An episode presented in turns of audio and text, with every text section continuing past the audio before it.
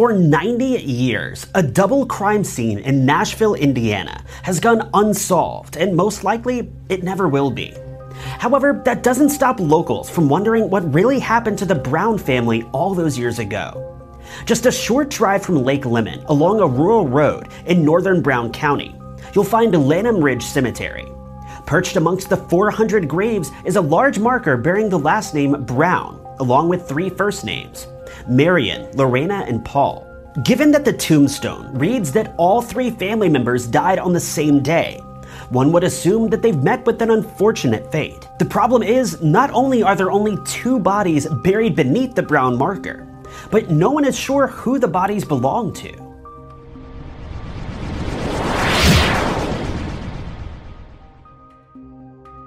You can do your part to help spread awareness for this case by clicking the share button beneath this video. You can even leave a simple comment below so that YouTube can give the case a bit more exposure on their end as well. And while you're down there, feel free to hit that like button and subscribe so you won't miss any of the other cases I'll be covering in the coming weeks. The Brown family was well known and respected in the Brown County area.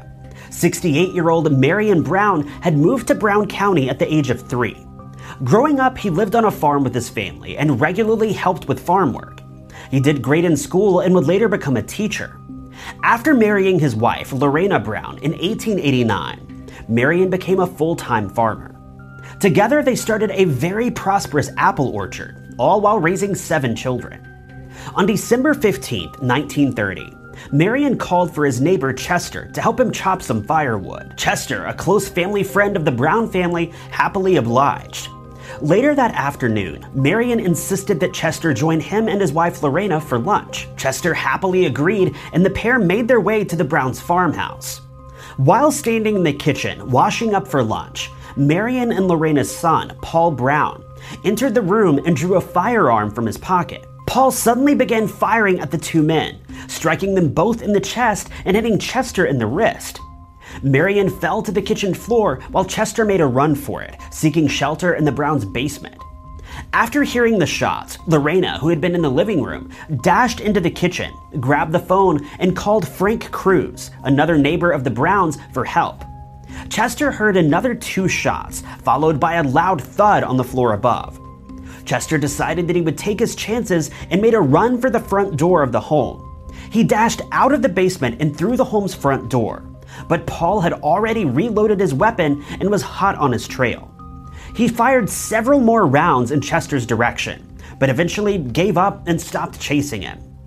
Chester, who managed to survive the attack, ran towards the home of Frank Cruz. Frank, who had just received a bizarre call from Lorena, was already on his way to the Browns' home when he ran into Chester. Chester told Frank what had happened, and together the pair called the police. The sheriff, accompanied by a team of 40 men, went to the Browns' home to find it fully engulfed in flames. A single pair of footprints matching Paul's shoe size were found in the snow leading to the nearby woods. However, they abruptly stopped at the edge of the tree line and trailed back towards the farmhouse. The team searched the woods, nearby lakes, ponds, and wells, but found no sign of Paul. After the fire was extinguished, the charred remains of the house were inspected. The bodies of two people were discovered in the home's basement. Two local doctors, including the Browns family physician, were called to the scene to help identify the badly burned bodies. They were unable to make a visual ID due to the severity of the burns. However, they concluded that it was most likely Marion and Lorena. The pair were buried together in a single casket in Lanam Ridge Cemetery. Several days after the crime, a local farmer discovered a freshly dug grave on his property. Police searched the shallow hole, but they found nothing. Police theorized that robbery may have been the motive for the attack. The Browns' property was worth around $20,000, or about $350,000 when adjusted for inflation. And it was no secret to their children that their parents kept a small mason jar buried in the yard, filled with gold and Liberty bonds.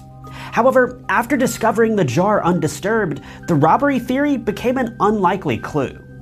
Two months after their death, the Browns' bodies were exhumed and taken for autopsy at Riley Hospital in Indianapolis, Indiana. An Indiana University professor of pathology performed the autopsy. Once complete, he made an astonishing claim. Both of the bodies were males. One was middle aged and the other was much younger. The original doctors who examined the bodies disagreed with the pathologist's new findings. However, both the pathologist and several other professors were adamant that there was no possibility that either body had belonged to Lorena. It was never officially determined who was buried beneath the Brown family marker, and Paul has never been found still to this day.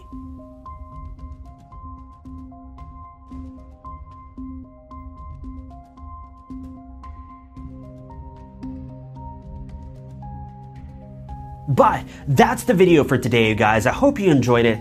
If you did, be sure to hit that like button. If you loved it, maybe consider sharing, subscribing, or clicking that blue join button below to really show your support for the channel.